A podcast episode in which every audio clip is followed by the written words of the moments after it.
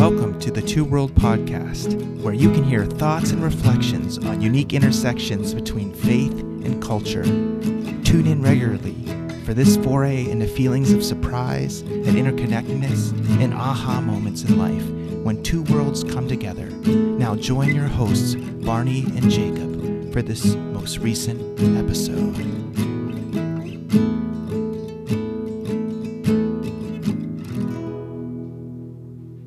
Welcome to this edition of the Two World Podcast. Uh, my name is Ken, and I'm blessed to be part of the podcast on this day, which could be sort of in essence called a, a holiday edition of the Two World Podcast, as you will soon see. Um, we heart, wholeheartedly welcome our two co hosts. Hi, everybody. I'm Jacob. And I'm Barney. And we hope you will enjoy today's podcast. One of the things that we're really excited about for today is this particular episode of Northern Exposure that touches on the theme of Christmas, but so many other themes too. And so maybe I could just ask as we get started, Barney, could you tell us what the title of today's episode is? Yeah, I was thinking about that throughout the day that um, up into up until now, we have kind of um, uh, had a time in our shows where we kind of analyzed the titles and tried to get at what the writers were going at. And I've been thinking about that today too, wondering if the writers were just trying to be clever with the title, or maybe as we talk more, if there is something deeper to the meaning that they chose. So um, the title is um, Seoul Mates and um, the reason why I wondered if they're being clever is because the soul in Seoul Mates is spelled as um, S E O U L, the same as the cap- capital city of um, South Korea. And um, that really leads into the main topic of the main, one of the main storylines of our episode today. I tended to think they were they were being clever because mm-hmm. it's so much more than um, if you didn't view the episode and just thought, oh, an episode about uh, some connection with South Korea, and uh, you know there is a lot more. It's clever. Hmm. Yeah, and I kind of was wondering when this episode was suggested, you both were very quick to say, uh, "Yes, this is definitely one of the ones we want to do." And I'm trying to remember which of the two of you suggested it first. Do you remember? I think it was you, Barney, uh, because you really declared it to be uh, quite possibly your your very favorite. Mm. I'm sure it was in my little list, but yeah, I I think that when we were um, batting around the idea of having this uh, as a regular kind of repeating um, uh, kind of feature within the podcast, we came up with exactly like our lists of our favorite shows because we we couldn't do all six seasons maybe. But um for sure thinking about looking at all the the synopsises of the different episodes and trying to put those into a top 10 which became a top 11 or top 12 or so um yeah as ken mentioned this one was was near the top if not number one for sure or maybe a tied for number one. And then um again, we originally thought about doing a different episode. Then it dawned on me, um, oh boy, this one will be uh, in December when we talk about this episode. We must do um, the, their kind of their kind of Christmas episode. You know, the neat thing about Northern Exposure is they they directly deal with a few different holidays, but they only do it once. You know, there's no reoccurring Christmas episode or Halloween episode. They do have a Halloween episode and a Thanksgiving episode, but they only talk about that holiday or that tradition um, directly only one time throughout the six seasons. And this happens to be the time where, um, I mean, how does the episode open?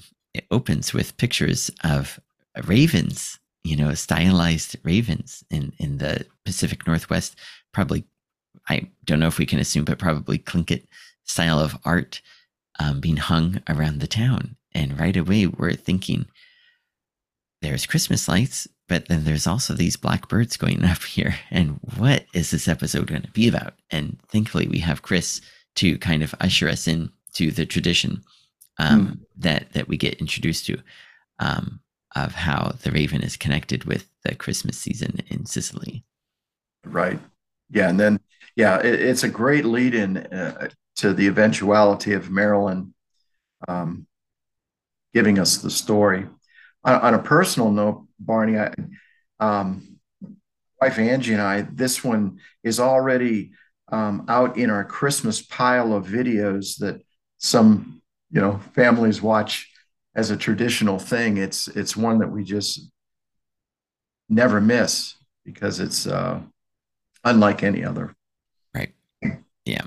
I I have I, again. This is one thing that I'm always excited to talk with other people about because I haven't had the chance to do that with these Northern Exposure episodes, but it's really one that I always look forward to. And um, I, I thought maybe I had caught or thought about everything that that there was to think about in the episode, but um, watching it, um, thinking about how we would discuss it today, then I realized that there's probably even more that I missed. And thinking about it from kind of the point of view of how we'll talk about today, then I realized, yeah, I think there really is a lot more to it than what I even thought that there was. Yeah, agree. Um, yeah. How how did how did the episode? Can you kind of think back maybe to the first few times that you saw it? How how did it strike you? Do you think right away or off um, your initial kind of reactions? Mm. Um, when thinking about this is happening to Maurice and dismissing the elements of Christmas, um, I felt it fit well with his character. He's he is the quote worldly guy. Um, he was in Korea. He he is military. He is aviation, and that this might occur um, was certainly no surprise. That he he might have a child somewhere.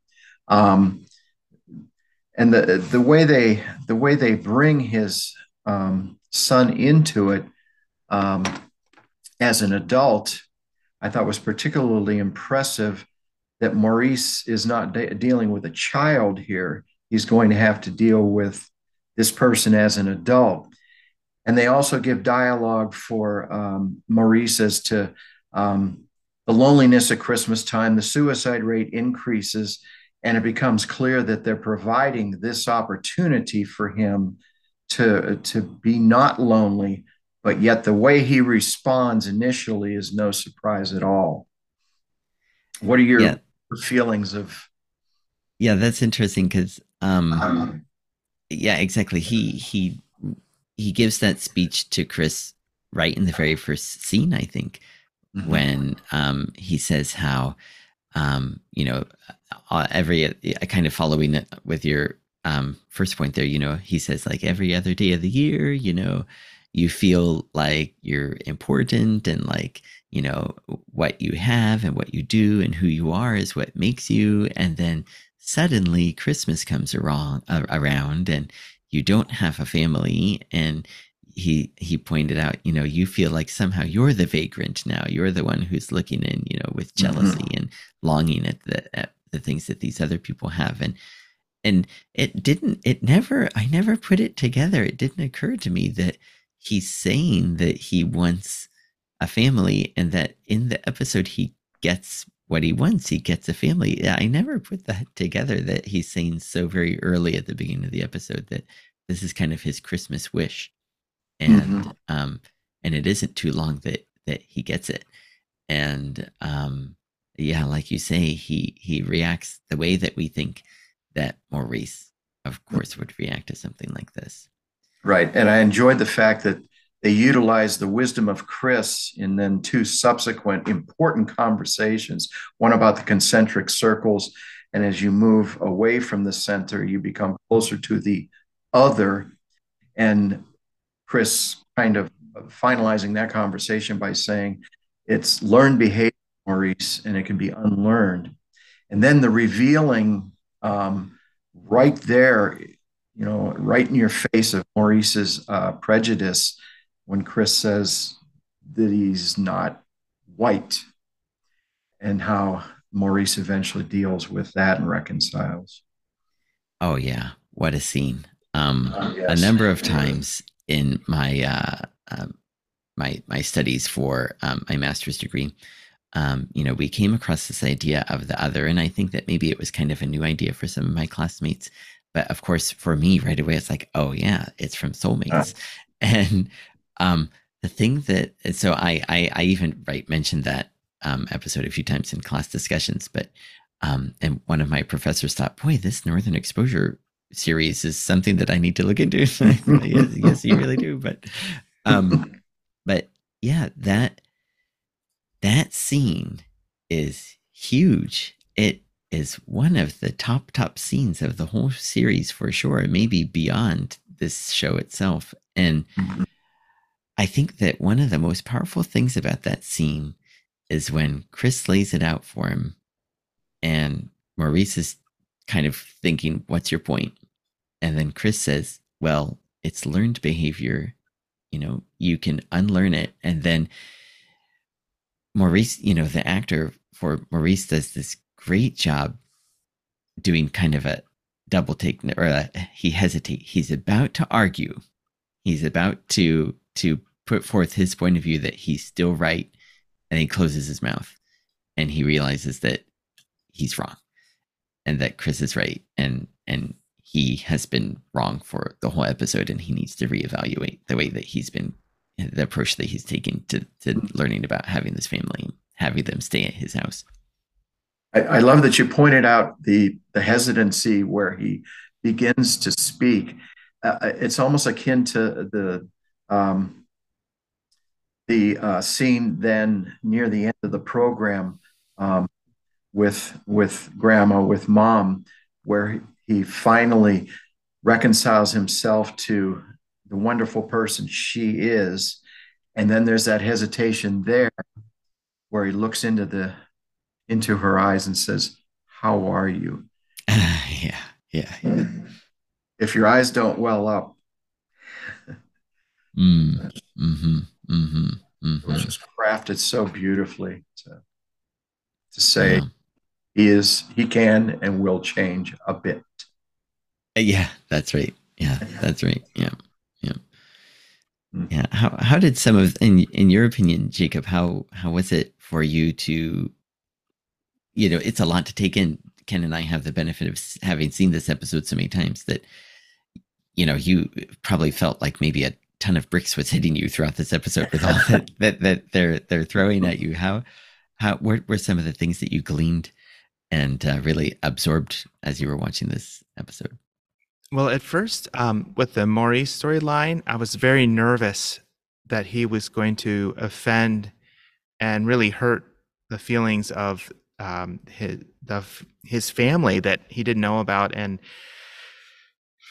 from the moment he meets them, you know, when he's asking, "What do you want?" and his his uh, posture is very um, incredulous and um, adversarial almost, or skeptical. I, I thought, "Oh no!" Like, I just I was cringing. But then I I kind of have learned that this show has a soft side to it, and so they put you in uncomfortable situations, but a lot of times there's something like redemptive or good that comes out of them. So I kind of, even though I was nervous, I'm like, there's probably something that's going to happen in this journey um, that's good. So, um, but no, I I think that that was a very um, important and beautiful part of the episode, and um, just the purity of intention of Maurice's son who wants to meet his father, and you kind of realize that as you go through the episode and see them start to know one another and when they arm wrestle or when they're they're trying to communicate through um, you know signs and simple phrases that um, that he just really desires to to know his biological father. And and that comes through to Maurice and that softens his heart. And um, and I love too how Maurice's grandson um, that he didn't know about quickly seems to plug into the town and is um, you know, going places that, with people, you know, and um, uh, with Ed, I think, or at certain points he's um, go- going here, there, and just his own curiosity. He's a little bit more capable of navigating the situation because of his command of English, but um, it's neat to see his presence too. Um, all, three of them, uh, all three in that uh, family, the the grandson, the son, and the and the mother all have a unique way of relating to Maurice, and each kind of softens him. I think, um, although the mother um, challenges him and um, is more direct at times, but um, no, that was that was very powerful. Yes. What what, what do you guys make of the uh, "Fly Me to the Moon"? It's it's really the only English he's going to speak in this, other than a, an occasional word. And he took the time to learn the entire song in English. Um, is it just this gift to, Maurice that I spent the time to learn this? Or are we to derive something else from that? Yeah, I, I wondered when I saw that. So I, I have not spent much time in Korea, just a few days. Um, but I I believe that there's a lot of overlap between um, hobbies and and activities and outings between Korea and Japan. So I, I, I sensed that probably in his life, probably hanging out with his work friends or his just friends or growing up, it's probably a really popular song to sing in um, karaoke. And so I, I have the the image that maybe it's one of his favorite maybe it's one of his favorite ones in Japan. It's it's a really popular song mm. um, to sing. And so I, I just my my um, notion was just that he he knew the song from singing it um, in his life, but then he he and then he knew what the words meant, um, or at least the "I love you" part, or the "kiss me, daddy" part. You know, he just he's he's doing his best somehow that he can to um, show his emotion that that he feels, which is fantastic because it's so funny at the at the beginning when like Jacob is pointing, he says, you know, what do you want? And then they're like pork chops, you know, and or like a milkshake, you know, and and and you know, for sure we see from Maurice's stern demeanor that he's really ready to to defend himself, and he actually lays it out, you know, later. But he kind of thinks that maybe they're just there really just to meet him, and and um, whatever it is about Maurice or about maybe hearing stories growing up, you know, if we can can explicate that much that um, um, his son really admires and looks up to his dad so much that he wants to express this emotion that he's been feeling um, for him, you know, because he, he was excited when he told um, Bang to, you know, put the, it's now a good time. Let's put the tape in. Let's, I really want to sing this song for my dad you know, and he, that was something he'd really been looking forward to. And, and me too, like Jacob said, I still feel it. You know, the, the family is giving and giving and giving and trying their hardest just to get Maurice to understand why they're there and what they want. And he just can't get past the fact that, you know, at that for most of the episode that they are their circle is too far away from his circle and what he had hoped for a Christmas gift, you know, and um, and that that stern face that he has when his son sings those lines, and you know, you just look like you know this is early '90s TV, and and Maurice is so conservative, and you know, and you just see that look that he just thinks, "Who is this guy, and how can I get him out of my life?" Almost. Barney, you had shared a few uh, questions with us um, mm-hmm. Before the episode that I thought were really good, and I was wondering if we could delve into those. Um, and uh, did you and Ken already touch on that the idea of why um, they chose the Christmas episode to give Maurice a family? Not exactly. We just happened to mention in passing the very first scene where Christmas, where uh, Maurice is talking to Chris, saying that um, you know sometimes around Christmas time you feel like an outsider if you don't have a family. But um, yeah, thinking about that in in preparation for today, uh, you know, when we were going to watch this episode and talk about it, I thought they could have done this episode anytime. It didn't have to be Christmas, and and I, I actually don't have any real good idea about the answer to this question. So I was I'm more curious to hear what you guys think. Ken, do you have any thoughts on that one? Well, um, when I was pondering it, um, because this episode deals with a hint of Christianity, a hint, you know, these various hints of uh, cultural uh, celebrations for holidays. Um, I tried in my own mind to make this somewhat akin to the uh, Christians' uh, celebration of the birth of Jesus. You know, these people traveled a long distance. Um, it's certainly a gift. Uh, the gift, um, like Jesus, is, was met in many circles with trepidation and rejection. Um, but in this particular case, in the end, acceptance became real, and acceptance became not only real, but became uh, a loving real. Um, so that that's where the question took me. Um, whether they intended this or not is, is certainly up to debate.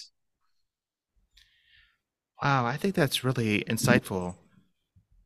Yeah, because if you look at the story of Jesus, um, there was misunderstanding around his birth and uh, um, how people viewed his family. Um, you know, Mary um, conceived Jesus um, immaculately, or uh, very in a very special way through the um, intervention of the Holy Spirit, and so it took Joseph a while to understand the purpose in that. He had dreams, and then eventually, you know, he gets to the place where he can um, be supportive, and then um, it's just it, it's interesting to think about. Yeah, the the journey um, that Maurice goes on. It takes him a while, um, but the signs are all there that this is genuine, and and mm-hmm. um, the love is there and it takes him a while to open up to it but then he does. And i, I think that's a great insight ken. And you're right the, the part about the journey they, they traveled so far to get there. Uh, that's that's fantastic. And one more time barney what what is the title of the episode? Uh, Seoul Mates. Soulmates. So ah okay. So it doesn't necessarily um, tie in with christmas directly it's more the connection of of how maurice uh, knew the mother of his child through Korea. I see. Okay. Mm-hmm. mm-hmm. Um, uh, but is there a, a play on? I mean, I mean, it's probably not the case per se, but you know, soul being a spiritual element to it. I don't know. I mean, I know it's spelled soul as in um, Korea, but um, is it playing off the word soul? Is there some spiritual aspect to this episode with it being there's a lot unpacked in this episode related to spirituality and and faith in a in a subtle way. And it's kind of interesting that that word is nodded to indirectly um, but um, yeah uh, did did you feel barney as you as you saw that did you feel like it worked them introducing the family during christmas? Yeah and then especially exactly especially what ken just um, unpacked for us, then it all kind of really I I can see a lot of great symbolism that they're representing and um, related to Christmas and and the holiday and uh, the story. And then when Ken was speaking, I had the idea. I wonder if um, kind of in a way. Shelley is kind of narrating the story a little bit as um, in in her story, she's missing Christmas so much. And when we see her talking about Christmas, she's talking about little aspects of Christmas, like piece by piece. And I'm thinking about um, the part where she is setting up her nativity. And um, she's talking about the wise men, about bringing gifts, and um, and and now now I can see that maybe you know, with the connection of um, uh, Maurice's family traveling, that they could really be representing, you know, um, this, you know, the Holy Family in a way. And, um, you know, we don't know, um, you know, we don't know anything about, um, Bang, you know, Bang, Bang came without his mom, you know, so we all have um, single solitary parents here that are being represented. And um, it really does kind of, make us think of a less traditional family and less traditional beginnings to the family and wondering mm. uh, about that and and yeah when i hear that and and then also the idea you know of course when we hear soulmates our first idea is is thinking of that connection um that you know the common phrase of someone being a soulmate or sharing sharing um feeling a connection through your soul with someone and um i i can now see that it's really feels uh, incredibly appropriate that they gave him his family in the Christmas episode and not on just some other general episode because the title could have could have worked anytime, but then using it as the Christmas episode um, really does really have a lot of extra meaning. I think thanks thanks to hearing what your responses. It would be so amazing to somehow reach out to the writers of that Emmy winning episode and say, these two gentlemen have a podcast and we really try to, in our own way, put ourselves in your brain and just to have them here to, especially this episode, say, mm-hmm. come together. And are we reaching too far? right. well, yeah, th- this is just an aside, but um, part of me sometimes did think about the episode where Chris is getting his um, master's degree and where his one professor accuses him of kind of reaching it too far and putting too much meaning in something that didn't belong there. So, but I think in our case, I think in our case that that we're probably, um, I think that you know this is an earlier episode, and I think that they really did write a lot of meaning into yeah. this episode intentionally. So. That is a good point, though, uh, Barney, because I, I know that the one episode, um, I think it was last time, we were really delving in to Jung.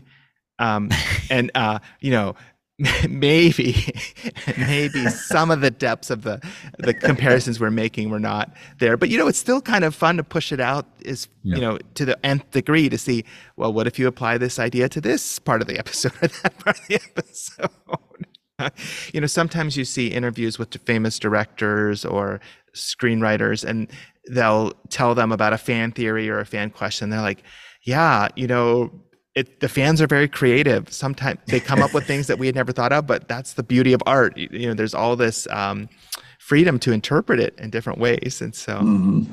Yeah. Well, it, it certainly changed a lot of the way I watched these in preparations for what what you guys do. You know, I'm thinking like uh, when um, when she was sort of angry at Maurice and, ex- and expressing her sadness, Maurice was poised up here in his library, looking down on her. And you know, my mind goes to still he wants that position of superiority, and maybe it was not intended at all, but um, maybe it was but I do think those things because of the way we dive into these. Yeah, yeah, it, it's a good point because it, it did the episode that scene does start where he's just sitting at at his lonely desk drinking tea. You know, when he could be drinking tea with his family, and then yeah, and then he gets up and and exactly goes to that higher point right. um, in his study, right? But yeah, I, liked that. Um, I, I from the few people from Korea that I have met in the time I've spent, um, a few days in Korea, and then of course, you know, there are people from Korea here in Japan, and, and observing how their family dynamic works.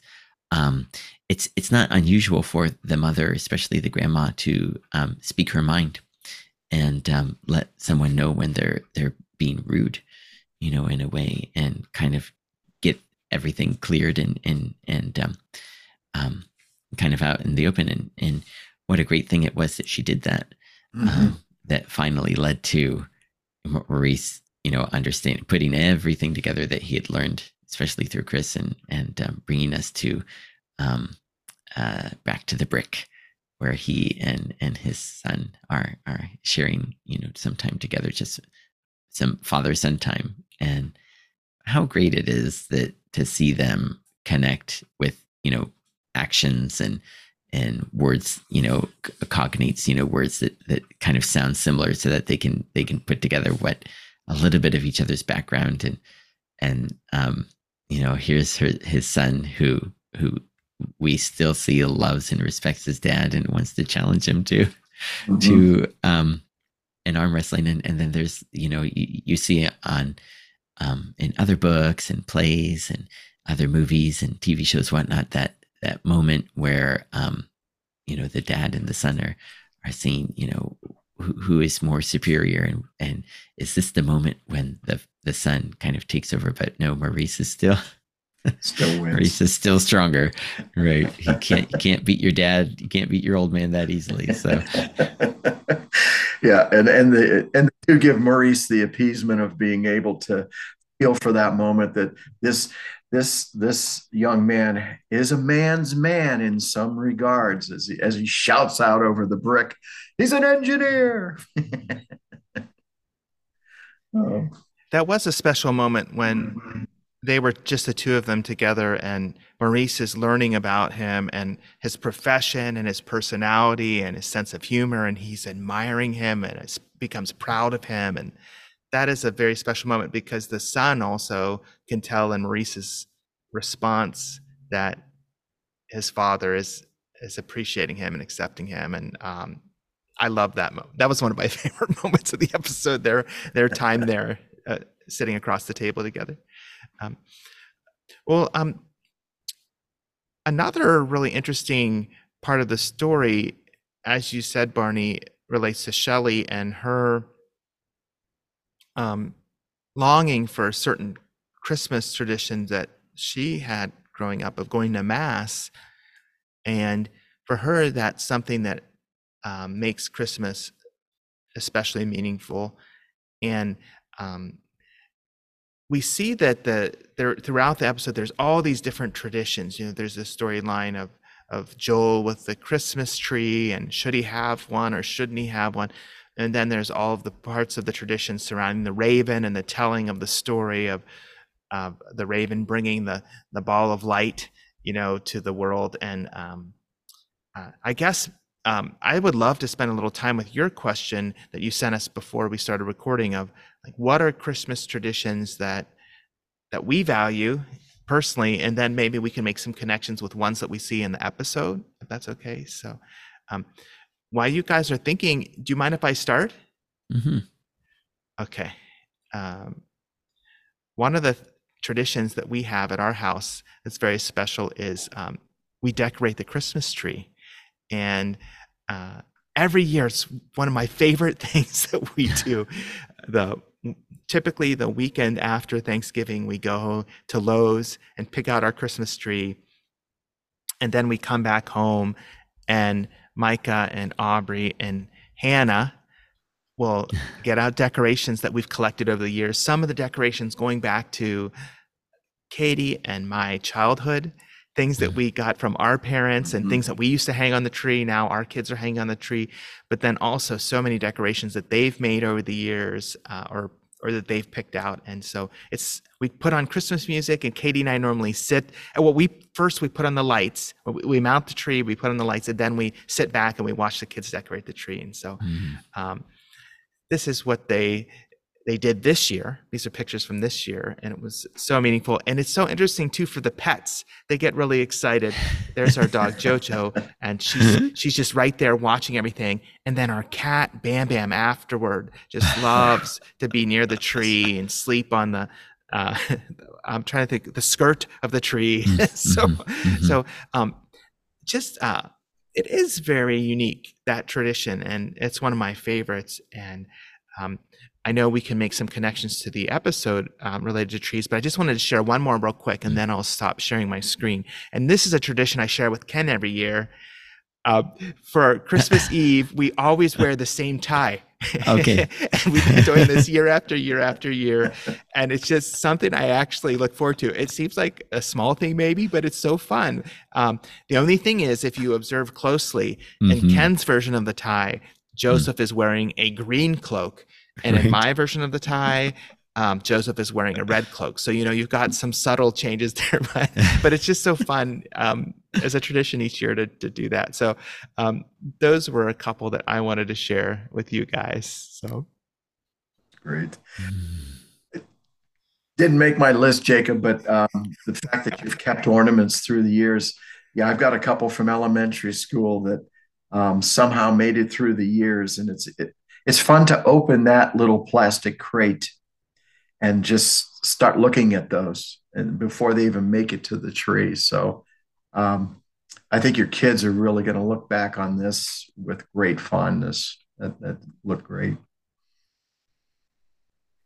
Yeah, it's funny how um, ornaments, especially, are are such artifacts and and such kind of memory keepers. And um, yeah, I certainly have so many associations with the ornaments that we have back home in Ohio. And um, I remember giving um, in a card to um, Ayako, you know, early on when we were dating, you know, maybe partway through um, our time dating, and and the card um, like became you could punch it out and it would become an ornament, and thinking that you know one day maybe we'll have this for our tree, mm. You know, in the future, and um, yeah, we're just getting started with with our kind of ornament um nativity, our ornament narration that we have here, our story uh, that the ornaments tell about our lives.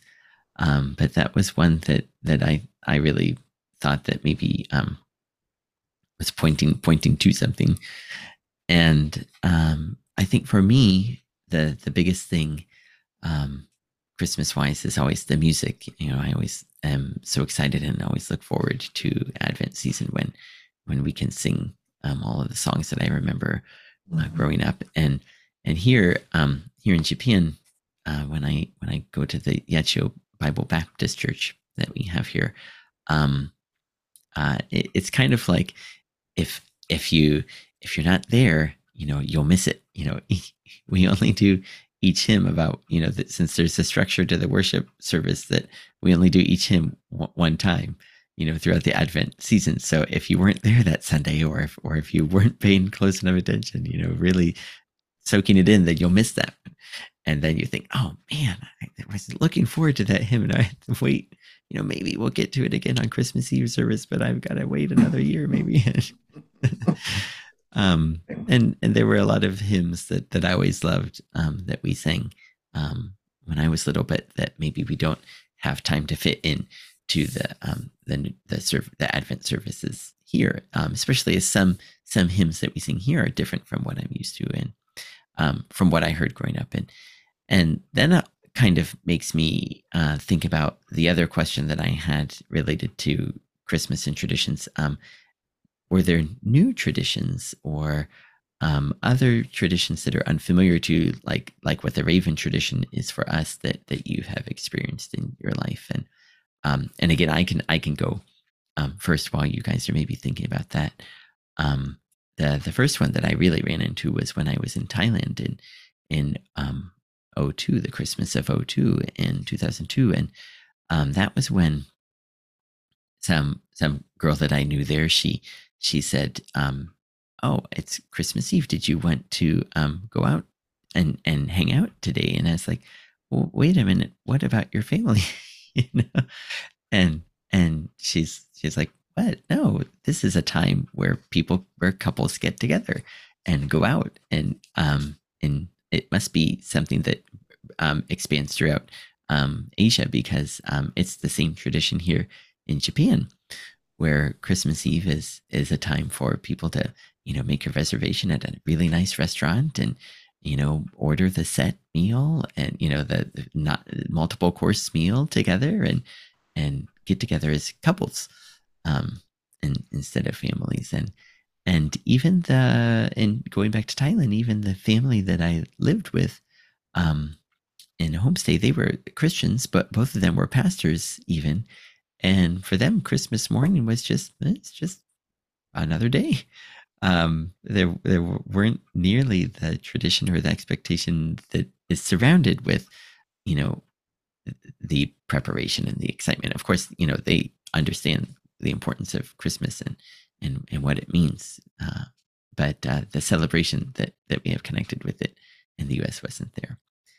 Um, and yeah, and then those those were the first. Those were some of the things that that especially stuck out um, to me that that were different that um, that I hadn't ever been exposed to. But um, uh, but I can see really nice things um, to uh, to take take away from those experiences, especially um, you know, maybe thinking of Christmas as a time to focus on, um, you know, how it is that you became a family in the first place, you know, to really give a lot of um, extra emphasis to to your spouse or to the person that's that's dearest to you um, in that way. And um, I remember uh, we had someone from the Philippines even at our church at Yachiyo, and and um, uh, Kimiaki Sensei, the pastor there, he he asked her about Christmas in the Philippines, and she also said that that it's not so um, emphasized, um,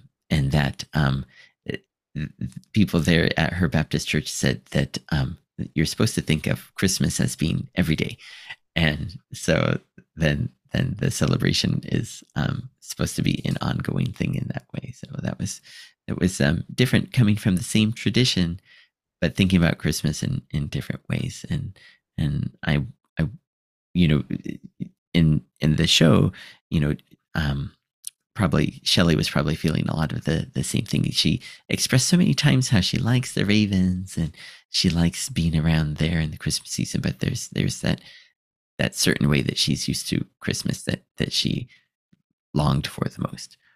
And um and then maybe even in a way, you know, kind of what I was just saying, you know, Holling gives her that wonderful gift um at the very end. And you know, we know that John Cullum is um uh you know, he we don't see him on TV or in movies very much because he spent a lot of his career on stage. Broadway. And, yeah. So he really is an accomplished singer, and that was wonderful that they could use that that talent of his in in that way. Mm-hmm. And and I'm sure that probably he was feeling a lot when he was singing that for her um, during the filming too. Yeah, that was very poignant. Uh, if I could back up just a little bit to to the previous question about uh, Christmas traditions, and Barney, I'm I'm hoping that as you grew up, Worcester Mennonite Church, that that you got to experience this. For me, there there's just no moment like the end of uh, the church service. Doesn't matter um, as to the composition of the rest of the service, but when um, when Jacob has us all encircle the entire sanctuary uh, for Silent Night, for me, there's just no moment like that. There's no other moment like that. Um, I always look around at each face because there, there's such an expression of, of joy, togetherness, um, family standing uh, apart sometimes together.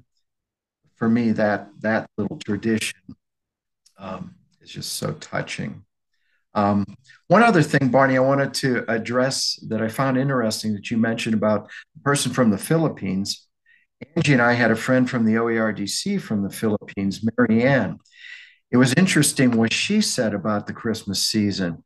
She said, You must come because where I live, it is a month long celebration unlike anything here that I've seen in the United States.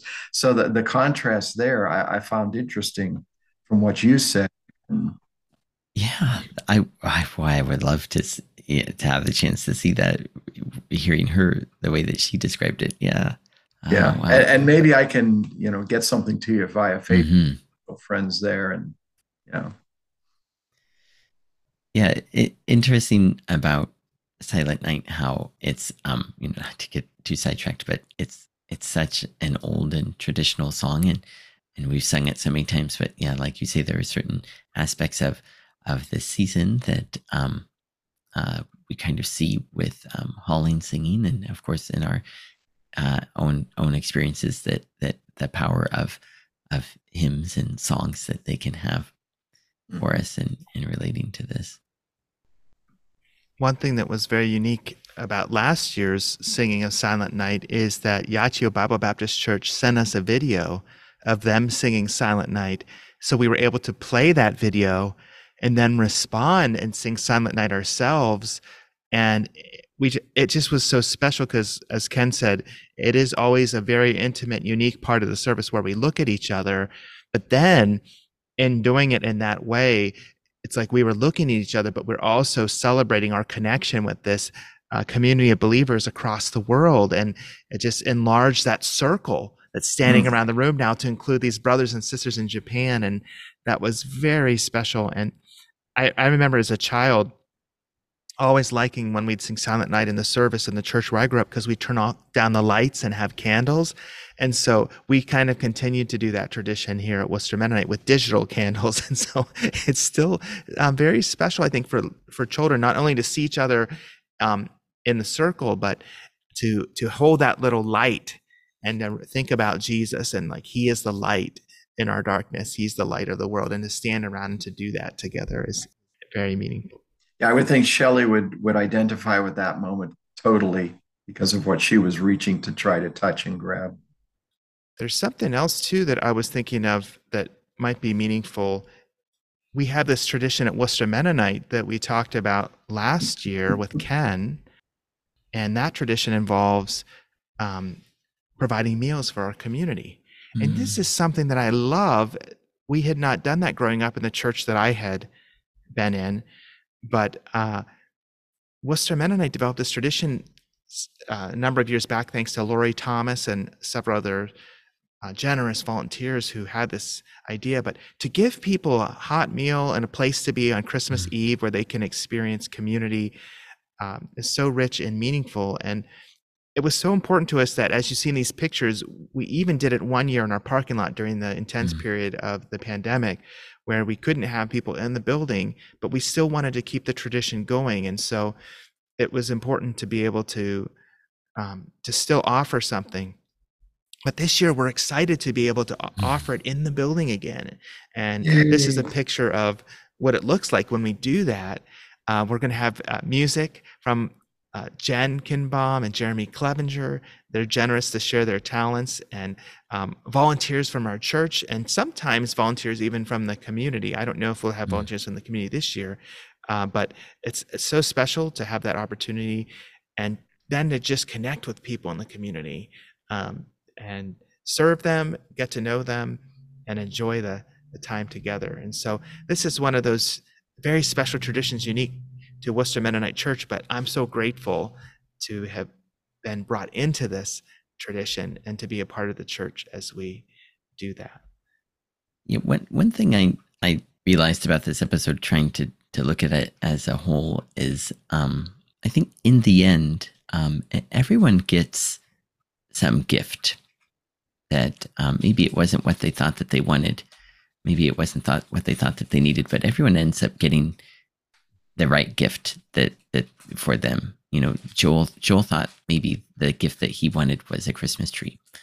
I think it was just the experience of what it's like to have a tree. Mm-hmm. And then he realized that it wasn't it wasn't for him. What what was he said? What did he say? You scratch the surface and there's a matzo ball or something. and and Maggie thought that the gift that she wanted was to not have to see her family you know, if it was by injuring herself or however means necessary. And and then when she didn't get to see her family um, over the season, she she realized that it wasn't the gift that she wanted at all. But then Joel ends up giving her the right gift, and um, you know, Shelley thought that maybe the gift that she wanted was was just you know um, being able to spend time at church, you know, before going to the Raven pageant. She's still ready to go to the Raven pageant, but you know, Holling Holling gave her, you know, the, the, deep love that we already know that they share. He ends up giving her the gift that she wanted, and and Maurice says at the beginning of the show how much he wanted that gift of a family, and and he didn't think that he got the right one, but he did get the right Thank gift. You. Yeah. Mm. And and I I don't know. What do you guys think about Chris? Um, the one line for Chris that that always sticks with me is when he talks about when he stayed up and heard his dog talk.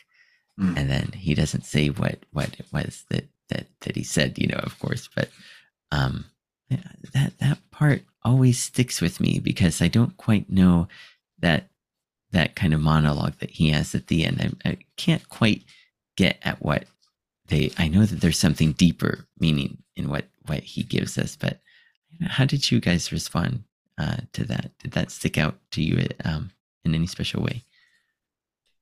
Well, I, it, to me, I kind of saw it as um, Chris alluding to the magic of Christmas, um, which can be a different magic for you and for Jacob and for the rest of the world. But yet, Here's hoping your dog talks. I'll just bring this in briefly um, because you know everyone receives certain right gifts in this program. Um, I, I, thought the scene it was brief. The scene uh, with Ruth Ann, uh, where she declared herself an atheist, and and then said, you know, in the next breath, "Oh, I believe in a supreme being. It's just that she." So we we get that, uh, you know, it was kind of an aside, but yet there's something there. Mm-hmm. Mm-hmm. Yeah. Um, yeah. Ruth Ann is always so interesting. Yeah. And, and that, that comment is, was very good too. And, and of course, in a few episodes, in a few seasons later, you know, the, the one I'm thinking of when, um, Maurice is trying to get ostriches to lay eggs for him that, um, she, she mentions that it saves her so much time for, um, making food for the church. So, you know, she's still, some some part of her she's still going to church, you know, even though the supreme being that she believes in. yeah. And how appalled she is at the cutting down of trees to trees in a living, in breathing where they live. Yes, right. Where they're surrounded by trees. yeah, I got that oh, too. Yeah, it's in- interesting when you boil down some of the unique things that are really valued by the individuals in the episode surrounding Christmas, like returning to Shelley's story. She says mass, going to the mass with the, uh, that experience. But then at the end of the episode, when Holling sings Ave Maria for her and he has candles lit, that um, is enough of the experience of like the core of the whatever the essence or that thought um, that reminds her of the mass the fact that he would decorate that space create that space that mm-hmm. holy moment for her when she comes in and he would sing that song that would be so central to that um, tradition she was raised in uh, that, that she would be very moved i don't know it's, it's interesting like sometimes it's it's subtle but like the thing that means so much to us can be expressed just by somebody who loves us in a way that's very simple, but it can have great meaning. It doesn't always have to be that you get the exact thing that you were thinking of in its fullness, but even a small gesture, a small expression of that. And um, I, I thought that was a very touching part of the story that he did what he could, and that was enough. That that was very meaningful to her. Um, so, um, maybe some of the things that we mentioned earlier like um, I was talking about the children decorating the tree. Well, even if we didn't have a tree to decorate, if you boil it down, it's, the, it's doing something meaningful with the family, you know. um, and so sometimes the traditions we have, there's a deeper core of which is just the essential part uh, that we really appreciate. And um, Barney, you you had asked earlier too about um, things that we have experienced that were outside of what we're used to, and kind of having new meaning.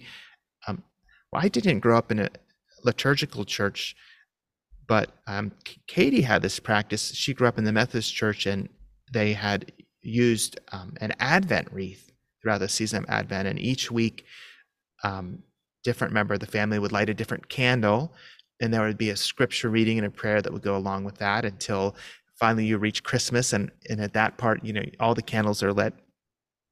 And um, we started doing that in our family and that's a really interesting tradition kind of going back again like we said earlier the idea of light and um, the story being told is a reminder of jesus being light in our life and um, it was just some of these practices are so uh, inspiring and meaningful and even how light is talked about in the episode in the story of the raven light being such an important part of uh, of um, symbol of hope and of life that we all can appreciate and the fact that they they chose to do a full on production of the uh, Raven pageant at the end. Yes. Yes. And you know, panning the faces out there again brought for me the memory of Silent Night on Christmas Eve because mm. that was their Silent Night moment mm. as, as audience to this incredible story that was so well done. Yeah, yeah. I, I also thought I I I bet for sure that that what they're showing us is the genuine um Mhm. you know uh what um ceremonial that that they would do and um and a few times I thought I thought I wonder you know how would this episode be received today because the things that the episode talks about and and shows us and um, you know, the time that they spend on these different traditions it was very daring back then, even, but it was just masterfully done. And it's this artwork that we end up with that really should, you know, sadly, it's it's still unavailable by streaming. People don't get around to, you know, getting the DVDs, even though they're out there. You know? Right. and it's really something for people to see and and really open themselves up to in relation to um, the the Christmas season. And I I wonder if maybe the writers were thinking themselves, you know, how many of us watching have a little bit of Maurice in us and um, are going to be a little reluctant to see an episode about ravens um, when we're expecting to see Christmas trees and um, Christmas carols and things like that. And Mhm. and and they show us that yeah there's a lot else to be appreciated a lot of other things about christmas that that maybe we have to think about um, in terms of ourselves too. We want to say again that we're so thankful for you joining us today and um, sticking with us as as we talked about this episode from northern exposure the third season i believe called Seoul Mates. And we hope that if especially if you've seen the episode that maybe you gain some new insights uh, to the show the story that, that we did as well today while watching it again and even talking about it now. And uh, we hope that maybe it makes you puts you in mind of the reasons why you appreciate or the things about this season that you find that you um, appreciate or look forward to or hang on to. And um, and again as as we saw at the end of the episode the idea of light and light being hope and light being something that we should share with all those around us. And um, we hope that you will continue tuning in with us as we talk about different topics and as we have another northern exposure episode to talk about in in a few weeks time as well. And so i am barney and we're very grateful to have ken with us today and of course jacob too. And we always appreciate you being with us and we look forward to the next episode and hope that you will too. See you next time